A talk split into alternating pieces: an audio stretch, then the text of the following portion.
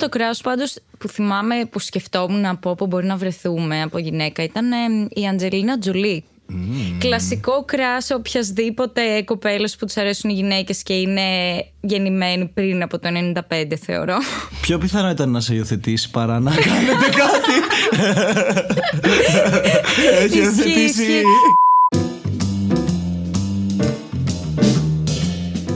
Είμαι η Ελένα Παπαδοκοστάκη Και εγώ είμαι ο Γιώργος Αραβώσης. και ακούτε το Sex Education Podcast. Μια παραγωγή του pod.gr σε συνεργασία με τη Στέγη του Ιδρύματος Ωνάση. Ένα podcast για όσο δεν θέλεις να συζητήσεις με τους γονείς σου και το σχολείο δεν θέλει να συζητήσει μαζί σου. Σήμερα θα μιλήσουμε για το coming out. Έχουμε μαζί μας τον Σοκράτη, την Ερατό, τον Θοδωρή. Τους χρειαζόμαστε επειδή εμείς δεν έχουμε κάνει coming out και δεν ξέρουμε πώς είναι αυτή η εμπειρία. Πώς σας φαίνεται το σλόγκαν μας; Μου θυμίζει αυτά τα memes που είναι σε φάσεις στις ταινίες που οι γονείς μπαίνουν πάντα στα πλάνα που παίζει σεξ και ποτέ σε όλα τα υπόλοιπα. Γενικά.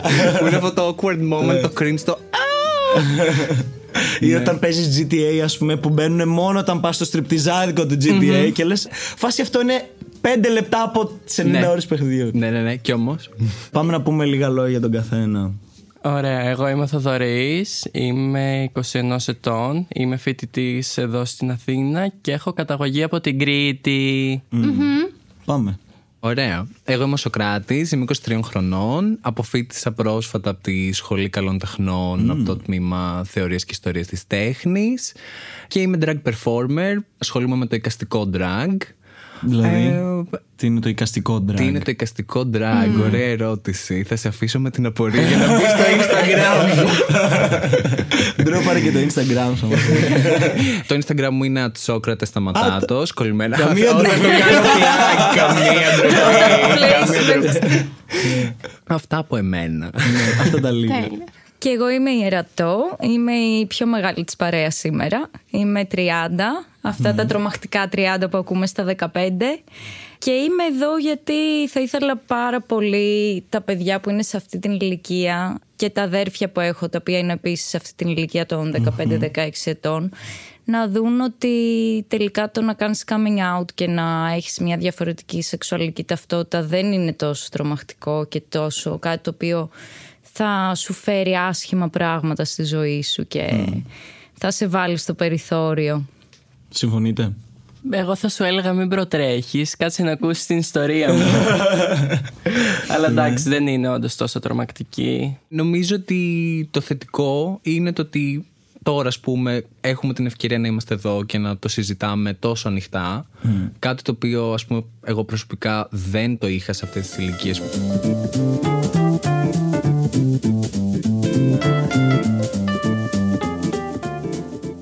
Α μιλήσουμε με στοιχεία. Σε ποσοστό 85% μαθητές αναφέρουν ότι ακούνε στο σχολείο τη λέξη gay με μικρή ή μεγαλύτερη συχνότητα, αλλά πάντα με αρνητική χρειά.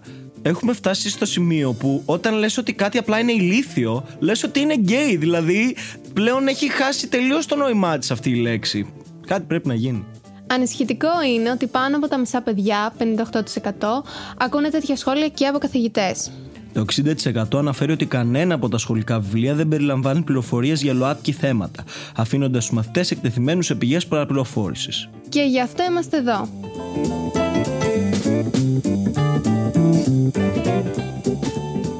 Σε αυτό το σημείο να διευκρινίσουμε και μερικούς όρους που για κάποιους μπορεί να είναι άγνωστοι πριν συνεχίσουμε τη συζήτησή μας με το Θοδωρή. LGBTQ και ΛΟΑΤΚΙ. LGBT σημαίνει lesbian, gay, bisexual, transgender και αντίστοιχα ΛΟΑΤΚΙ σημαίνει λεσβείες, ομοφιλόφιλοι, αμφίφιλοι, transgender, queer και intersex.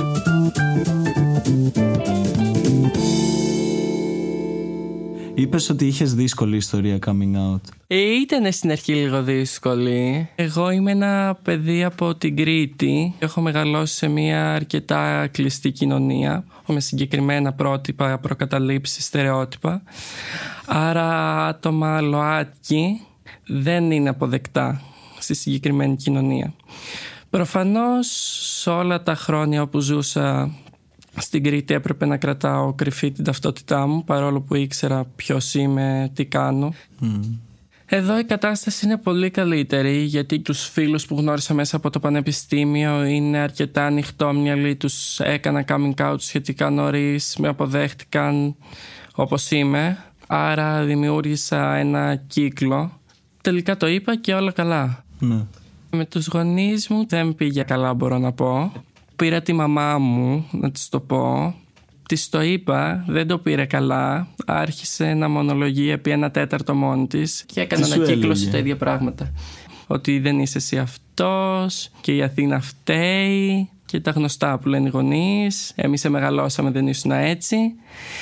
Το αστείο της όλης υπόθεσης, όπως μπορεί να το πει ο καθένας, είναι ότι οι περισσότεροι γονείς όταν τους κάνει coming out το παιδί τους θέλουν να το κρατήσουν κρυφό. Η μαμά μου ενημέρωσε όλους τους συγγενείς, δεν ξέρω γιατί. Μετά από περίπου μια μισή με δύο ώρες άρχισαν να με παίρνουν θείοι, θείες, παππούδες.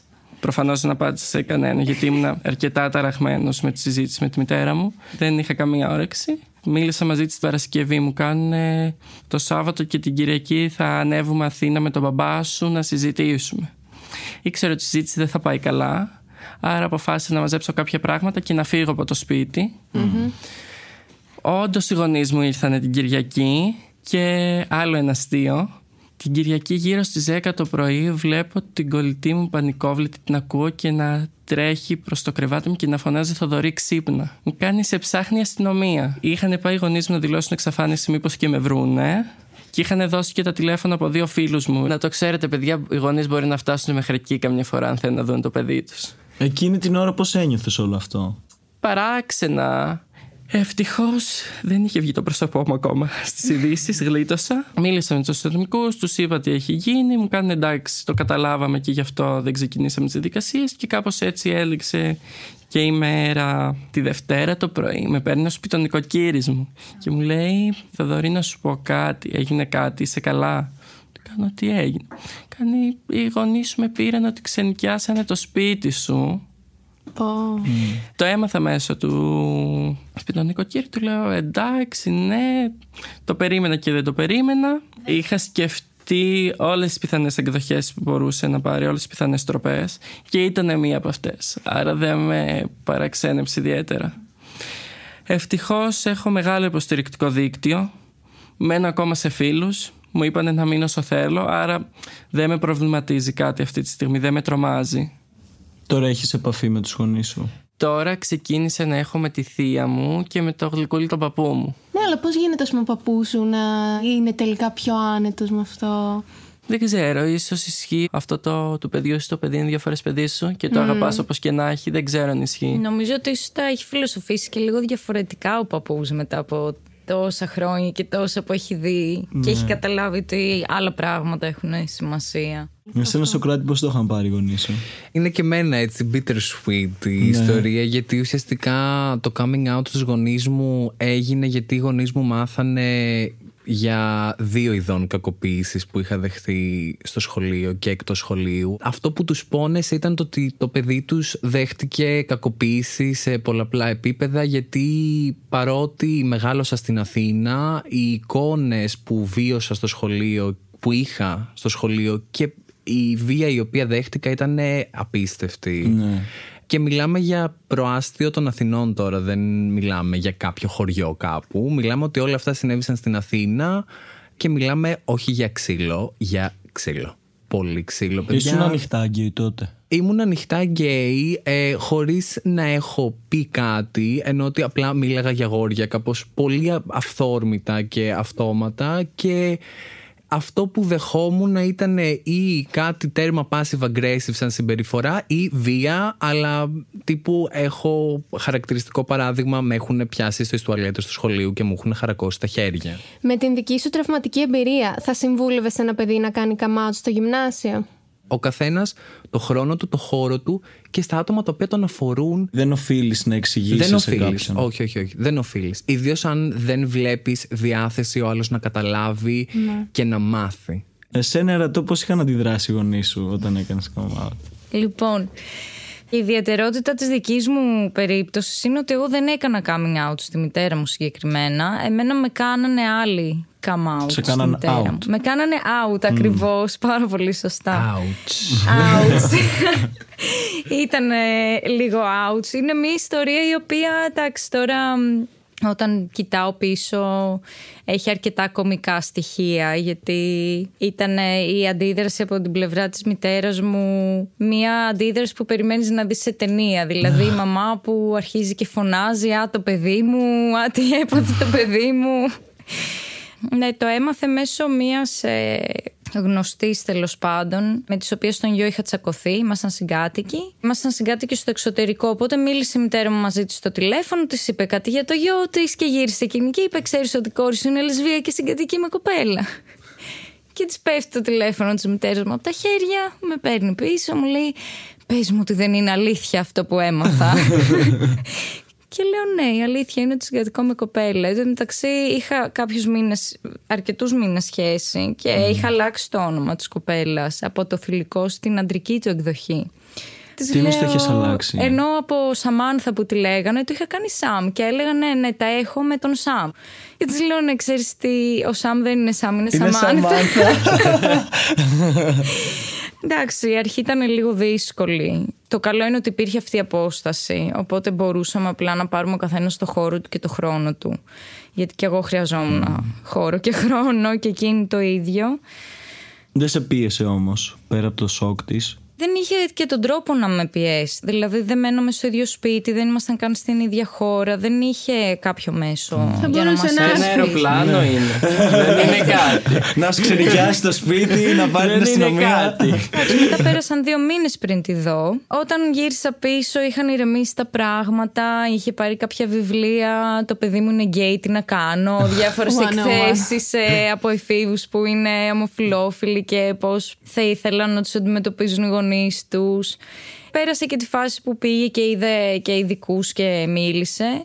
Δυστυχώς ο πρώτος ειδικός στον οποίο είχε απευθυνθεί της είπε ότι η προτίμησή μου αυτή οφείλεται στην παιδική μου ηλικία και στα τραύματα που είχα από τον χωρισμό των γονιών μου.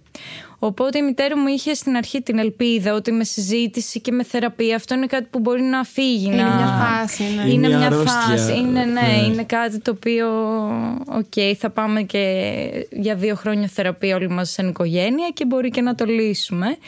Φυσικά και να γινόταν αυτό δεν θα ήθελα να το λύσω. για να είμαι ειλικρινής. Δηλαδή δεν νιώθω ότι έχω κάτι το οποίο πρέπει να αλλάξει, να γιατρευτεί. Και εντάξει, μετά ήταν καλά τα πράγματα. Δηλαδή ήρθε και η κοπέλα στην Ελλάδα, μας Ο φιλοξένησε Σαμ. στο σπίτι. Ήρθε ο Σαμ που ήταν στο Μάρθα. Να ρωτήσω κάτι προς όλους. ναι. Αυτό υπάρχει γενικά αρκετά διαδεδομένα. Δηλαδή, είτε είναι λόγω άγνοιας είτε κάποιο άλλο λόγο, που πολλοί πιστεύουν ότι δεν γεννιέσαι γκέι, αλλά είναι επιλογή ότι γίνεσαι. Αχ, Δηλαδή, ε, μέχρι και ψυχολόγοι Εγώ το θα λένε. του έλεγα αν είναι επιλογή, γίνεται κι εσείς γιατί είναι πάρα πολύ ωραία. Αυτό. Εγώ το κλασικό που λέμε είναι ότι δεν βγαίνει κάποιο κουτάκι στα 4, 5, 6 και σου λέει επέλεξε θες να είσαι straight, gay και να κλικάρεις. Βγαίνει έμφυτο. Δεν το επιλέγεις. Και άμα Έρχεται. ήταν και τόσο εύκολο, δεν θα το διάλεγες επειδή είναι τόσο δύσκολο κοινωνικά. Και σίγουρα, άμα ήταν επιλογή και άτομα τα οποία το ανακαλύπτουν σε μια προχωρημένη ηλικία εντός εισαγωγικών έτσι, δηλαδή στα 20, στα 25, στα 30, στα 35, δεν θα το επέλεγαν. Δεν θα έλεγαν ξαφνικά στα 30 ενώ έχουν μια φυσιολογική εντός εισαγωγικών ζωή. Όχι, εγώ τώρα αποφασίζω ότι τα θέλω τεινάξω να, όλα, να τα ναι. τεινάξω όλα και Υπάρχουν ε, πάρα πολλές έρευνες εκεί έξω που αποδεικνύουν ότι η σεξουαλικότητα και το φύλλο είναι φάσματα και νομίζω ότι πάλι αυτή η ερώτηση ενέχει δίπολο μέσα. Είναι γίνεσαι, γεννιέσαι. Δηλαδή έχουμε αντιθετικά ζεύγη παντού για να μας το κάνουν πιο εύκολο ενώ είναι απλά το πολύ εύκολο είμαι αυτό. Είμαι, δεν ξέρω, insert ε, phrase είναι νομίζω πιο απλά τα πράγματα. Η σεξουαλικότητα και το φύλλο, αν, εξαρτήτως αν δεν συμβαίνει σε όλους ή αν δεν αφήνονται όλοι στην πιθανότητα να το εξερευνήσουν, είναι μια διαρκής εξερεύνηση ε, στο Δηλαδή- πώς Και νιώθεις. ήταν και σταθερό, δηλαδή. Ναι, ναι, φαντάζομαι ναι. ότι- Είναι Ακόμα κι αν είσαι- fluid. ναι, είναι κάτι που είναι πολύ δύσκολο επίσης, ειδικά για εσάς που κάποια στιγμή κάνατε το κάμα στου γονείς σας, να πρέπει να πεις στα 16 σου που έχεις και όλη την εφηβεία και όλη αυτή την τρέλα. Δεν ξέρω πώς ήταν η εφηβεία σας, να πείτε τι. Ας μην ότι. το συζητήσουμε αυτό. καλύτερα όχι Α, σε ένα άλλο επεισόδιο, μόνο γι' αυτό. για την εφηβεία. να πείτε ότι ότι είμαι και αυτό και να πρέπει να απαντήσετε στις ερωτήσεις τους. Δηλαδή δεν ξέρεις τι είσαι ούτως ή άλλως. Πώς να απαντήσεις και σε κάτι που το νιώθεις, εσύ είσαι σίγουρος, αλλά. Ναι. Ρε παιδί μου, γιατί να πρέπει να πεις Εγώ ξέρω σίγουρα τι είναι αυτό για να νιώσει όλο ασφάλεια. Και μετά αυτό κάπως σε περιορίζει κιόλας γιατί μπορεί να είσαι και το ένα και το άλλο και το παράλληλο. Και μετά ε, σε αμφισβητούν. Οπότε όταν φτάσεις στο σημείο να πεις ότι είμαι αυτό ή ότι έχω αυτή τη σχέση κάθε φορά πρέπει κάπως να δικαιολογήσει τον εαυτό σου και να δικαιολογήσει αυτό που είσαι. Και κάθε φορά από την αρχή να εξηγήσει ότι όχι, είμαι καλά στο μυαλό μου, στην ψυχική μου υγεία. Δεν έχω κάποιο πρόβλημα. Οπότε συμφωνώ με τον Σοκράτη ότι ίσως η πιο απλή απάντηση είναι ότι είμαι όλα. Και πότε καταλάβατε ότι ανήκετε σε αυτό το φάσμα; Επειδή είπαμε ότι δεν γίνεσαι, γεννιέσαι έτσι. Πότε το συνειδητοποιήσατε; Mm. Θοδωρή. Θοδωρή, για φέρε. Έχεις ώρα να μιλήσεις. Πες τα όλα. Πρέπει να το αντιλήφθηκα σχετικά μεγάλο σε σύγκριση με τα υπόλοιπα που έχω ακούσει. Κάπου στο γυμνάσιο, προς το τέλη γυμνασίου και αρχές λυκείου το αποδέχτηκα κι εγώ. Βέβαια δεν το είπα σε κανένα, το κράτησα για τον εαυτό μου, αλλά ήξερα ποιος είμαι και που πάω. Το κατάλαβες, άρχισε να σ' αρέσει ξέρω, κάποιο αγόρι στο σχολείο, όπως πήγε; Όχι, όλοι κάγκουρες ήταν, γιατί μιλάμε, σε παρακαλώ. Ρε παιδί μου, προσπάθησα να κάνω κάποιες σχέσεις με κορίτσια και ήταν σε φάση Ιου. Όχι. Συγγνώμη. και τα κορίτσια εδώ μέσα. Ε, είδα ότι δεν μου έβγαινε, δεν μου άρεσε αυτό που κάνω. Και μετά σιγά σιγά, ναι, μου άρεσε ο Γιωργάκης, ας πούμε. Ναι. Αυτό. Εγώ είχα παντρευτεί ναι. έναν Γιωργάκη στο δημοτικό. να ζήσετε. Και είσαι σίγουρη ότι δεν έγινε Γεωργία μετά από το Άρα μετά το γάμο σου από το Γιωργάκη. Μετά το, το γάμο από το Γιωργάκη, λοιπόν. Ο οποίος ήταν οικογενειακός φίλος και είχαμε γεννηθεί την ίδια χρονιά και κάναμε παρέα από βρέφη και οι γονείς μας μας λέγανε ότι Α, τι ωραία, θα παντρευτείτε, θα παντρευτείτε, θα παντρευτείτε. Ε, εκεί γύρω στα τέσσερα παντρευτήκαμε λοιπόν. Ο γάμος μας δεν ε, διήρκησε πάρα πολύ. Ναι, δυστυχώς ήταν ένα δύσκολο διαζύγιο γιατί δεν ξέραμε πώς να μοιράσουμε τα παιχνίδια μας μετά. Ελπίζω να του τα πήρες όλα. Εννοείται γιατί είχε τέλεια αυτοκινητάκια. Και ελπίζω να πήρες σίγουρα διατροφή για τις μπάρμπι. Όχι, τις μπάρμπι μου δεν τις τάιζα να σου πω Δεν παίρναγαν ωραία μαζί μου οι μπάρμπι, του έκοβα τα μαλλιά. Μετά θυμάμαι σίγουρα στο γυμνάσιο που μου άρεσε μια κοπέλα, μια συμμαθητριά μου, η Κατερίνα. Ήταν αμοιβαίο. Κοίταξε, σε αυτή την ηλικία είναι δύσκολο να καταλάβεις αν είναι κάτι αμοιβαίο, γιατί από τη στιγμή που δεν το εκφράζεις στον άλλον ανοιχτά, δεν μπορείς να ξέρεις και εκείνος γιατί συμπεριφέρεται έτσι όπως συμπεριφέρεται. Ναι, αλλά δεν την είδες, ξέρω εγώ, μετά από πέντε χρόνια και να της είπες στο γυμνάσιο, μου άρεσε. Όχι. Δεν την έχω δει καθόλου από τότε. Η αλήθεια είναι, άμα την έβλεπα, θα της το έλεγα. Αλλά θυμάμαι και από πιο μικρή ηλικία περιστατικά. Α πούμε, θυμάμαι ότι είχα κόλλημα με τη Sailor Moon. Τώρα, οι πιο νέοι, τα παιδιά που μας ακούνε, δεν θα ξέρουν τι είναι η Sailor Moon. Αλλά ένα άνιμε. Είναι ένα άνιμε, ναι. Έχει γίνει reboot. Ούτε εγώ το έχω δει. Δεν έχω δει. Αλλά ε, Οπότε είναι εξακουστό. Ναι. Μπορείτε να το γκουγκλάρετε τέλος πάντων. Όσοι από εσά θέλετε. Και είναι θυμάμαι. Είναι, ξεκάθαρα είναι. Για μένα νομίζω που όταν μπορούσα να συνειδητοποιήσω όλο το κοινωνικό συμβόλαιο των φίλων που νομίζω ότι είναι εκεί γύρω στα τέσσερα Βοηθήστε ρε παιδιά. Ε, ναι, ναι, νομίζω ναι. κάπου εκεί είναι. Κάπως εμένα αυτό με ενοχλούσε το δίπολο άντρα-γυναίκα. Ήθελα λίγο πιο. gender... ήσουν από τότε. Έτοιμος για να γράψεις μανιφέστες. πιο gender blender πράγματα. Δηλαδή, μου άρεσαν τύπου και hyper masculine και hyper feminine πράγματα. Κάπως μου άρεσε αυτό το μπλεντάρισμα, μου άρεσε πάρα πολύ και αυτές οι ταμπέλες, αυτός, αυτοί κάπως λίγο με ενοχλούσαν να πω την αλήθεια. Πότε κατάλαβες ότι σου αρέσουν τα αγόρια. Παιδιά πάντα το ήξερα κάπως, ενώ ότι... Δηλαδή από την αρχή; Ναι. Από όταν θυμάσαι τον ναι, εαυτό ναι, σου ναι, ήξερες ότι σου αρέσουν τα αγόρια. Ναι. Αλλά από ό,τι καταλαβαίνουν είναι διαφορετικό για όλους. Άλλοι το καταλαβαίνουν ε, στα 12-13, άλλοι πιο νωρίς, άλλοι από Και εγώ η κοπέλα που βγαίνω τώρα το κατάλαβε στα 25. Άρα ποτέ δεν είναι αργά, ούτε πολύ νωρίς. Όχι, το είπε τόσο ωραίο άνθρωπο. Ποτέ δεν είναι Ποτέ αργά. δεν είναι. Βασικά είναι σαν να το βάζουμε πάρα Σε πολύ σαν. κουτάκι. ναι. Παιδιά, Όλοι όχι. Αυτό ώρα είμαι αυτό, τώρα μου αρέσει αυτό. Ναι, Νομίζω- αυτό. Για αύριο Για δεν αύριο δεν ξέρω. ξέρει Ναι. κανείς, δεν Πιο ξέρει. να, για το αύριο. ότι η σεξουαλικότητα είναι αρκετά ρευστή. Ναι. Νομίζω και η πιο ρευστή εικόνα που μπορούμε να δώσουμε όσον αφορά τη σεξουαλικότητα ή το φύλλο είναι ότι είναι ταξίδι. Το οποίο είναι και ουδέτερο, οπότε μας καλύπτει. είναι Αλλά ναι, νομίζω ότι είναι ένα ταξίδι. Έτσι μπορούμε να το νοήσουμε πολύ καθαρά. Και ο καθένας έχει το ταξίδι του και μπορεί να το πάει όπου θέλει γιατί κυβερνάει το πλοίο. Όλα ουδέτερα. Όλα ουδέτερα. Και νομίζω ότι και τα πιο νέα παιδιά, γιατί βλέπω και από τα αδέρφια μου που είναι στο Λύκειο, και τα πιο νέα παιδιά είναι πιο ανοιχτά με την ταυτότητά τους. Γιατί το βλέπουν και στα social media, βλέπουν και στο TikTok, ας πούμε, άτομα τα οποία θα πούν ανοιχτά ότι είναι γκέι, ότι είναι λεσβείες, ότι είναι οτιδήποτε. Οπότε νιώθουν και πιο άνετα πηγαίνοντας στο σχολείο μετά να το πούν.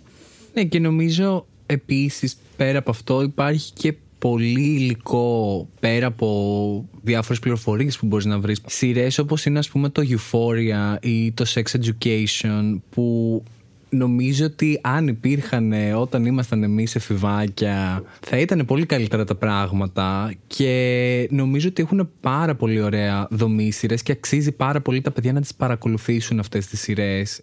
Απλά θα σημειώσω ότι η Ελλάδα έχει ακόμα πάρα πολλά να κάνει έτσι ώστε να φτάσει σε ένα σημείο όπως είναι οι άλλες ευρωπαϊκές χώρες. Έχω δει ότι τα πράγματα είναι τελείως διαφορετικά στο εξωτερικό. Δεν είναι αυτό που λένε τα παιδιά ότι φοβάσαι να πιάσεις το χέρι του φίλου σου ή να το φιλήσεις ή να πάτε κάπου μαζί αγκαλιά. Αυτό δεν υπάρχει έξω. Μπορείς να είσαι και να εκφραστείς ελεύθερα. Θέλω να πω κάτι πάνω σε αυτό που είπε ο Θοδωρής. Εγώ προσωπικά έχω δεχτεί επίθεση και στην Αγγλία που ήμουνα.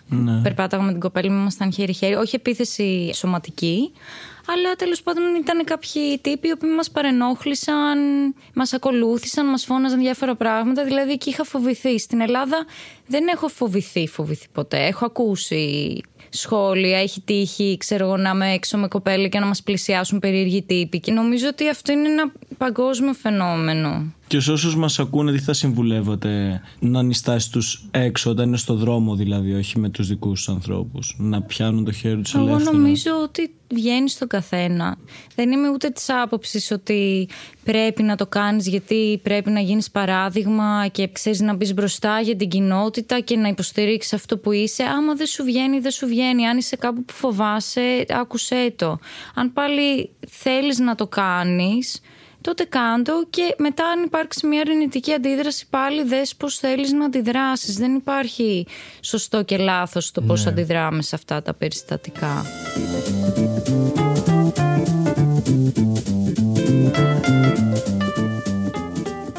Τι συμβουλή θα δίνατε σε κάποιον που έχει κάποιον φίλο ο οποίος μπορεί να είναι LGBT όταν του κάνει come out, δηλαδή ποια θα ήταν η ιδανική αντίδραση σε αυτό; Για τον καθένα μπορεί να είναι ξεχωριστή. Για μένα η ιδανική αντίδραση ήταν εκεί. Ακριβώς Αυτό. αυτό θα έλεγα κι εγώ. Το OK, εντάξει. Συμφωνώ σε αυτό και αυτό το οποίο επίσης θέλω να προτρέψω ένα άτομο το οποίο έχει κάποιο ε, φίλο LGBTQI+, ε, είναι ότι αν μία ερώτηση είναι άβολη, καλύτερα γκουγκλερέτινα παρά ρώτα την, γιατί δεν ξέρεις κατά πόσο μπορεί να φέρει το άλλο άτομο σε δύσκολη θέση εκείνη τη στιγμή. Δηλαδή θέλει λίγο στοργή και προδέρμ η ερώτηση και η, Εγώ, η γνωριμία με το βίωμα του άλλου. εγώ είμαι πολύ υπέρ των ερωτήσεων πάντως. Ναι. Αλλά με προσοχή. Εμένα προσωπικά μου άρεσε πολύ όταν οι φίλοι μου έκαναν ερωτήσεις. Γιατί ένιωθω ότι αισθάνονται άνετα. Αλλά φυσικά είχα και εγώ την άνεση να τους πω ότι παιδιά, αυτό τώρα δεν θέλω να το συζητήσω. Αυτό είναι λίγο too much. Αυτό. Να κάνουμε και εδώ πέρα. Να πούμε στο Ξέρεις, πρακτικό. κάπου πρέπει να. Στο ζουμί. για να μην Εδώ φέρτε έχουμε σπάσει τον πάγο. Ναι, Πάμε. για να μην γίνουν άβολες ερωτήσεις σε Ναι, κάποιον ναι. άλλο, να τις κάνουμε εδώ πέρα και να τις Θα σας απαντήσουμε σε διορθώσω. όποιον Έτσι. θέλει. Ναι. Αυτό. Ωραία. Πάμε στην πρώτη που είναι πολύ συχνή και δεν είναι ευχάριστη, που ρωτάνε ποιος είναι ο άντρας στη σχέση ή σε ένα γκέι ζευγάρι ποια είναι η γυναίκα στη σχέση. Σε αυτό τι λέμε. Δεν υπάρχει άντρας στη σχέση. Αρχικά είναι δύο γυναίκες.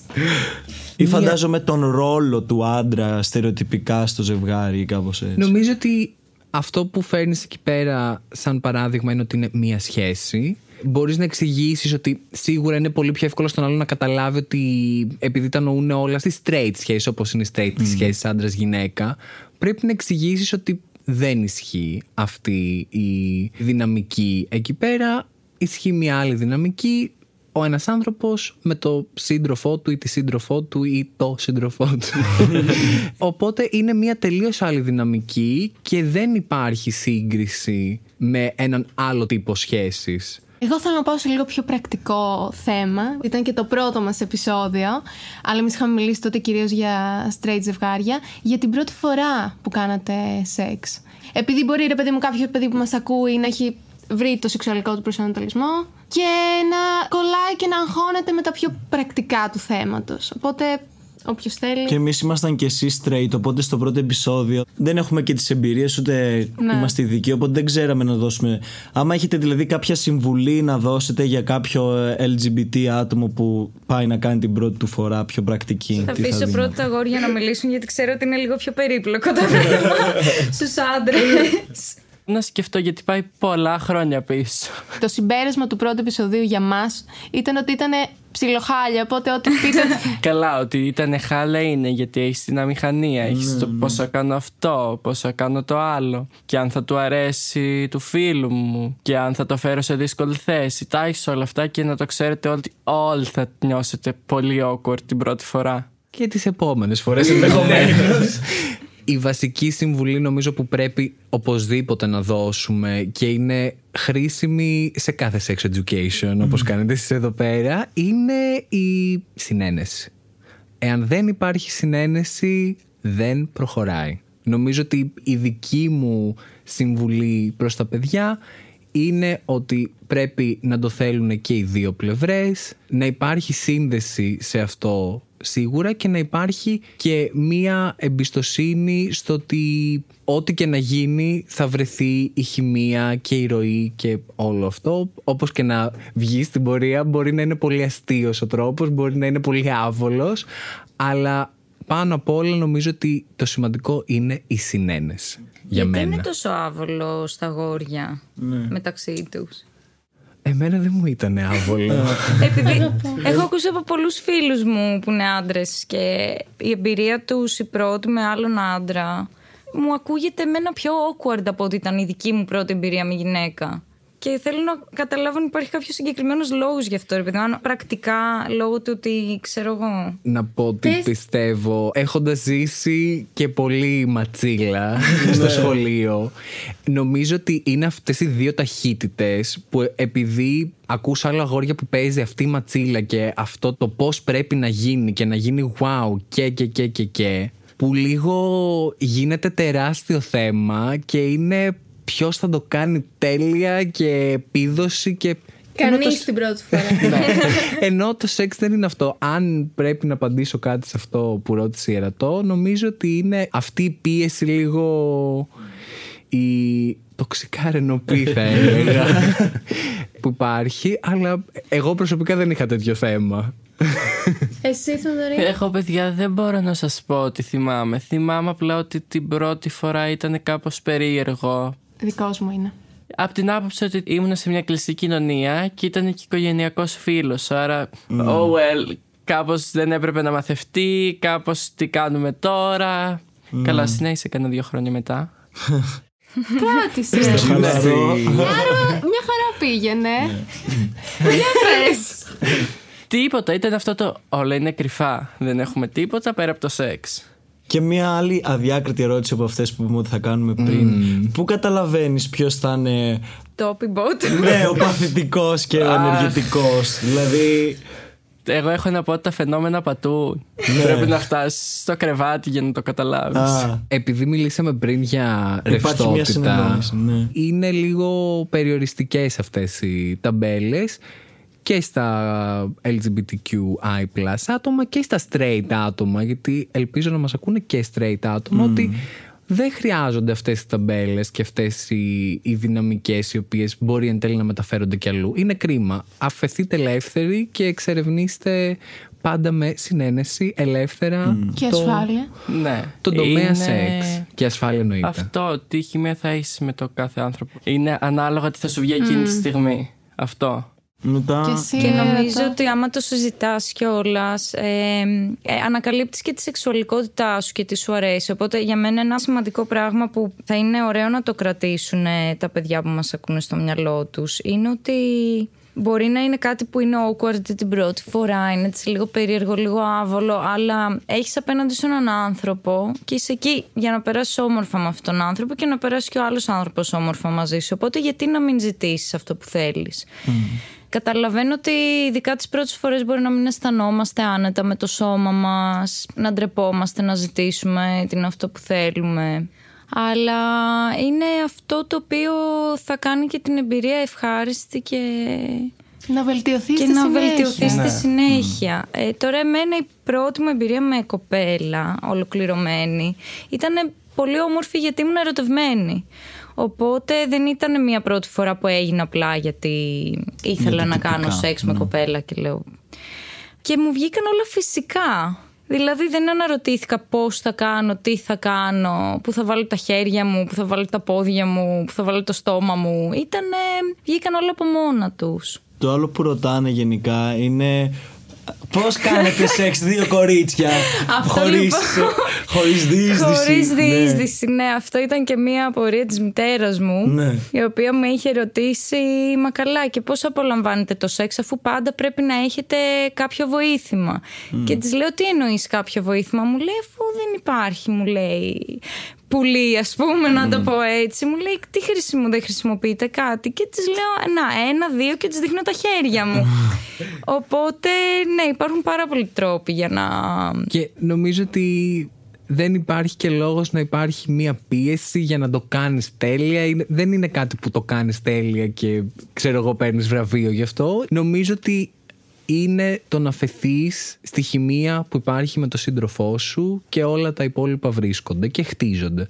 Και αν δεν υπάρχει χημεία, it's okay. Δεν χρειάζεται να συνεχίσει κάποιος και να το πιέσει, γιατί απλά πρέπει να κάνεις σεξ. Όχι, άμα πας με κάποιον και δεν υπάρχει χημεία και δεν είναι ωραίο το σεξ, δεν νιώσεις καλά, δεν νιώσεις άνετα.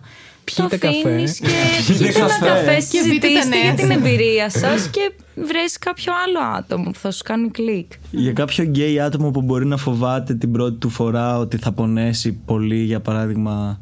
Τι έχετε να πείτε. Και Παραπάνω λιπαντικό. από όσο. Αυτό, Ναι. λιπαντικό. Ναι, νομίζω ότι οτιδήποτε έχει να κάνει με πόνο και τέτοια είναι λίγο περίεργο σαν συμβουλή. Λιπαντικό σίγουρα.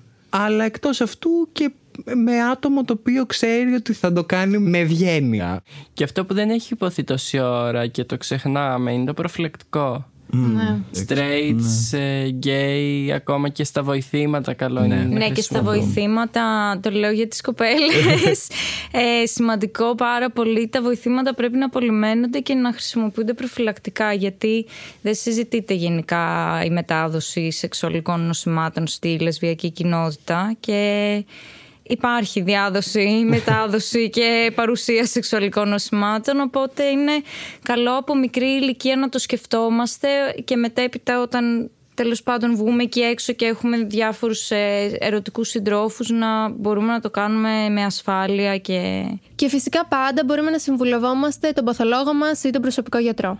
Α, και αυτό που επίσης μπορούμε να ενημερώσουμε τα παιδιά είναι ότι στην οποιαδήποτε περίπτωση πάει κάτι στραβά με αυτό, υπάρχουν δομές που είτε έχουν πολύ οικονομικό testing είτε έχει δωρεάν ε, τεστ. Και είναι μην πολύ σημαντικό. ξεχνάτε και τα νοσοκομεία. Υπάρχουν τα δημόσια νοσοκομεία στα οποία μπορείτε να πάτε, να ρωτήσετε γιατρούς, να σας συμβουλέψουν, είναι υποχρεωμένοι, απαιτήστε το. Και νομίζω ότι επίσης χρήσιμο είναι όποιος μιλάει αγγλικά. Υπάρχει σίγουρα πολύ περισσότερο υλικό και βιβλιογραφία για να διαβάσει. Αν και νομίζω ότι γίνεται αρκετά καλή δουλειά στην καταγραφή της queer ιστορίας μας. Έχει αρχίσει και συμβαίνει. Ωραίο αυτό. Και τι έχετε να πείτε για αυτούς που λένε ότι εγώ δεν έχω πρόβλημα με τους γκέι. Έχω και ένα φίλο. Αλλά εντάξει. Αλλά ότι Να μην γουστάρουν στο προκαλούν. κρεβάτι τους ή ναι, να μην προκαλούν. Έχω φίλο που είναι γκέι, δεν έχω πρόβλημα με αυτό. Ελπίζω ότι Θεωρείτε θα αυτό έχουν είναι- σταματήσει να, και να, να κυκλοφορούν τέτοιες ηλίθιες εκφράσεις. Υπάρχουν Αλλά ακόμα δυστυχώς αυτοί. υπάρχουν ακόμα. Ποιο είναι το αυτοί. πρόβλημα με αυτή την έκφραση; Το πρόβλημα με αυτή την έκφραση Όλη η είναι ότι έκφραση. α, είναι όλη η έκφραση. Αρχικά δεν με ενδιαφέρει αν εσύ είσαι OK με τους γκέι. Κανένας δεν ρώτησε την άποψή σου. Κανένας δεν ρώτησε αν είσαι OK με αυτό που κάνω στο κρεβάτι μου. Δηλαδή το να γυρνάς να μου λες ότι ναι, ε, δεν με νοιάζει τι κάνεις στο κρεβάτι σου, αλλά μην μου το δείχνεις. Είναι άτοπο τελείως. Είναι ότι ο άλλος ανακατεύεται με κάτι που δεν τον αφορά καθόλου. Και σίγουρα πρέπει να το κοιτάξει λίγο μόνος του και να τα βρει με τον εαυτό του. Επίσης, Συγγνώμη, αλλά νευριάζω πάρα πολύ. Επίσης, νομίζω ότι υπάρχει πάρα πολύ αυτή η σύνδεση με το σεξ. Ότι δεν με ενδιαφέρει τι κάνουν στο κρεβάτι τους. Δεν είμαι μόνο το κρεβάτι μου. είμαι ένας άνθρωπος που υπάρχω 24 ώρες τη μέρα και υπάρχω και εκτός κρεβατιού και συνεχίζω να είμαι γκέι και εκτός κρεβατιού Είσαι ο Σοκράτης που τυχαίνει και είναι γκέι, όχι ο- ο Σοκράτης Και ο που- γκέι. Ναι. Να δουλεύει κιόλας. και που πιστέψτε μου ότι αν θέλουμε να κάνουμε σεξ μπορούμε να κάνουμε και εκτός κρεβατιού Μην προκαλείτε. Και για αυτούς που λένε ότι ε, μωρέ, μια φάση είναι θα του περάσει, πειραματίζεται και τέτοια για τους γκέι, τι έχετε να πείτε πάνω σε αυτό; Ελπίζω να είναι μία φάση και να περάσει και σε αυτόν που είναι straight. Γιατί gays have more fun. Όχι, εντάξει. Είναι μία ερώτηση η οποία είναι λάθος. Και επίσης, αυτό που επίσης θέλω να προτρέψω τα παιδιά εκεί έξω είναι ερωτήσεις οι οποίες είναι κακοποιητικές αυτές. Δεν είναι ανάγκη να απαντάτε. Ούτε είστε υποχρεωμένοι να απαντάτε, ούτε είστε υποχρεωμένοι να εκπαιδεύσετε κανέναν. Εάν θες να απαντήσεις, καλώς κάνε και απάντησε και βάλε τα όρια σου και πες ότι εμένα αυτό δεν μου αρέσει, είναι προβληματικό. Εάν δεν θες να απαντήσεις, γεια. Να πω εδώ πέρα, επειδή εγώ είμαι ένας άνθρωπος ο οποίος προσπάθησε πάρα πολύ να εξηγήσει ότι δεν ήταν φάση, ότι δεν είναι κάτι που θα περάσει.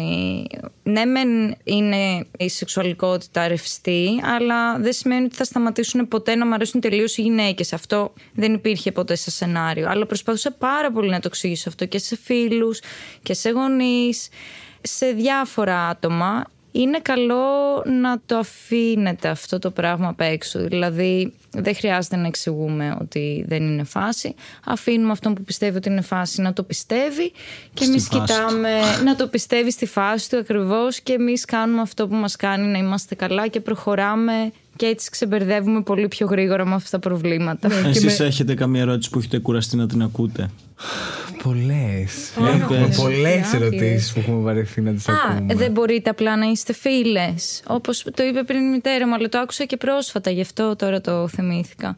Που είμαι πλέον 30 ετών και οκ, δηλαδή υπάρχουν κάποιες βασικές διαφορές μεταξύ φιλίας και ερωτικής σχέσης. Και αυτή η ερώτηση με εκνευρίζει πάρα πολύ. Γιατί νομίζω ότι θα ήξερα αν θέλω να είναι κάποια φίλη μου. Δηλαδή, είναι ότι βλέπω γυναίκα και λέω Πω, πω Παναγία μου, τι θέλω. είναι σπάνιο να δω μία και να πω, πω, πω ναι, αυτή μου αρέσει και καλύπτει όλες μου τις ανάγκες. Οπότε είναι ηλίθια αυτή η ερώτηση. Άλλη Και ερώτηση. εγώ είχα ακούσει μια θεϊκή ερώτηση μια φορά.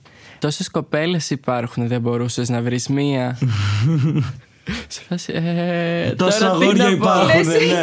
Λες και δεν τις βλέπεις. Τίποτα, δεν απαντάς. Μα κάποιος που θα σου το πει αυτό δεν νομίζω ότι είναι διατεθειμένος να κάνει διάλογο μαζί σου.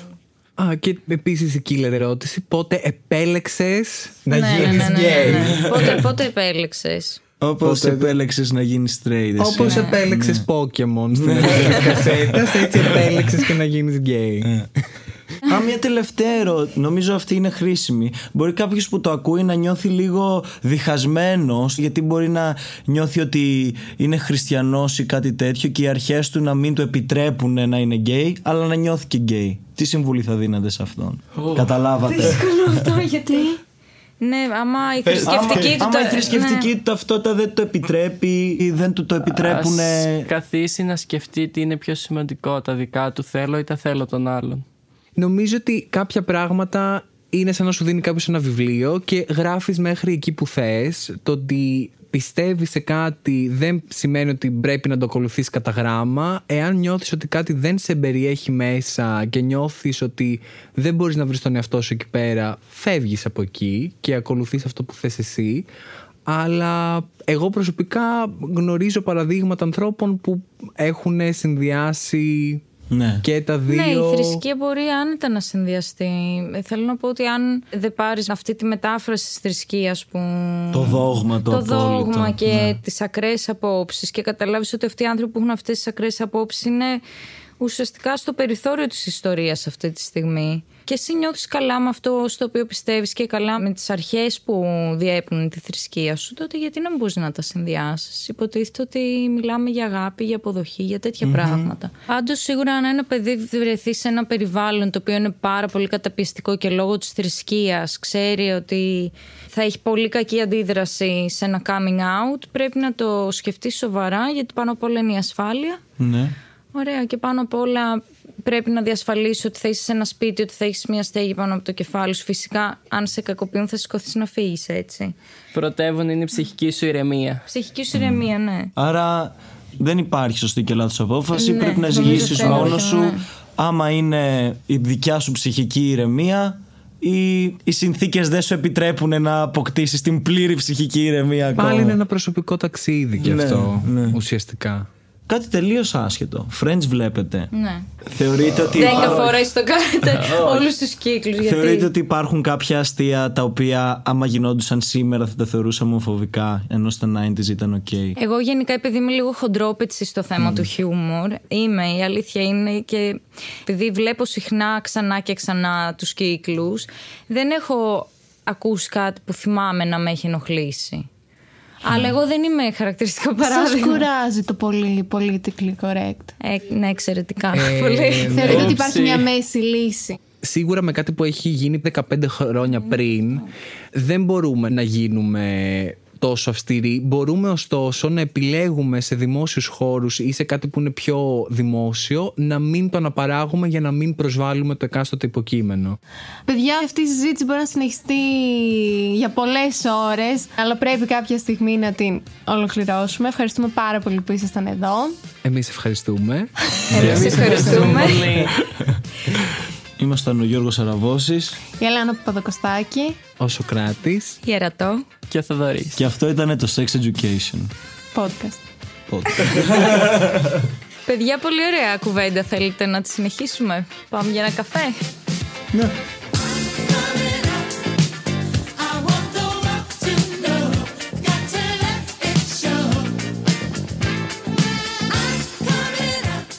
Ακούσατε το Sex Education, μια παραγωγή του pod.gr σε συνεργασία με τη στέγη του Ιδρύματος Ωνάση. Είμαι η Ελένα Παπαδοκοστάκη. Και εγώ ο Γιώργος Αραβώσης. Στην περιγραφή του επεισοδίου μπορείτε να βρείτε όλες τις πηγές και τη βιβλιογραφία που χρησιμοποίησαμε στην έρευνά μας.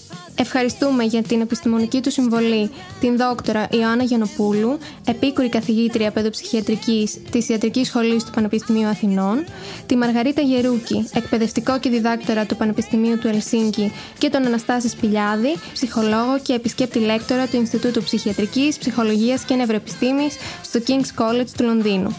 Για το Sex Education Podcast συνεργάστηκαν οι Επιμέλεια παραγωγής Λέτα Γκαρέτσου Μοντάζ και ηχητική επιμέλεια Μάριος Πλασκοσοβίτης Ηχοληψία Γιώργος Βαβανός Χρύσα Κούρεντα Ακολουθήστε μας στο Spotify, στα Apple Podcasts ή όπου αλλού ακούτε podcast δωρεάν από το κινητό σας. Και στείλτε μας ό,τι θέλετε, προβληματισμούς, σκέψεις, απορίες, ιδέες για νέα επεισόδια στο sexeducation at pod.gr. Θα σας απαντήσουμε.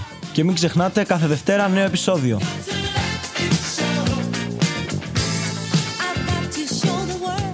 Μ' αρέσει που είναι το πιο προτιμάς τύπου pronoun κάπως.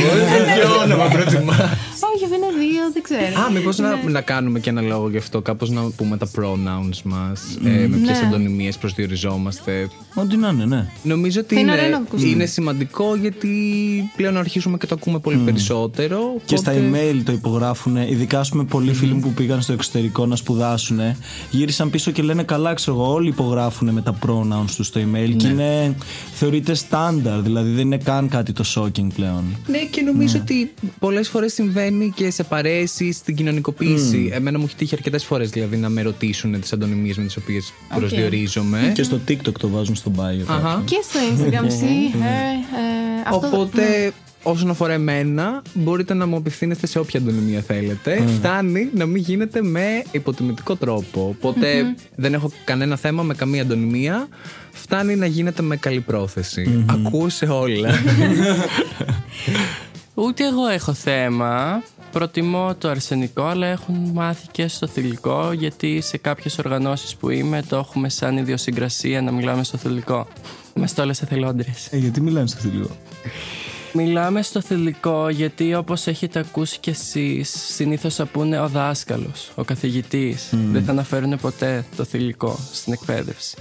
Άρα θέλουμε να περάσουμε ότι και γυναίκες υπάρχουν στην εκπαίδευση. Υπάρχουν και οι δασκάλες, οι καθηγήτριες. Άρα θέλουμε να περάσουμε αυτό το μήνυμα. Ε, και σε μετέπειτα στάδια και τα ουδέτερα. Γιατί ναι, υπάρχουν και Ναι. μη διαδικά άτομα που επίσης είναι χρήσιμο, εννοείται. Να μην τα βλέπουμε όλα σε δίπολα. Όντως.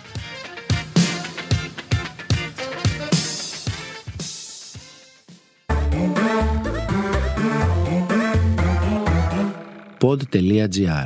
Το καλό να ακούγεται.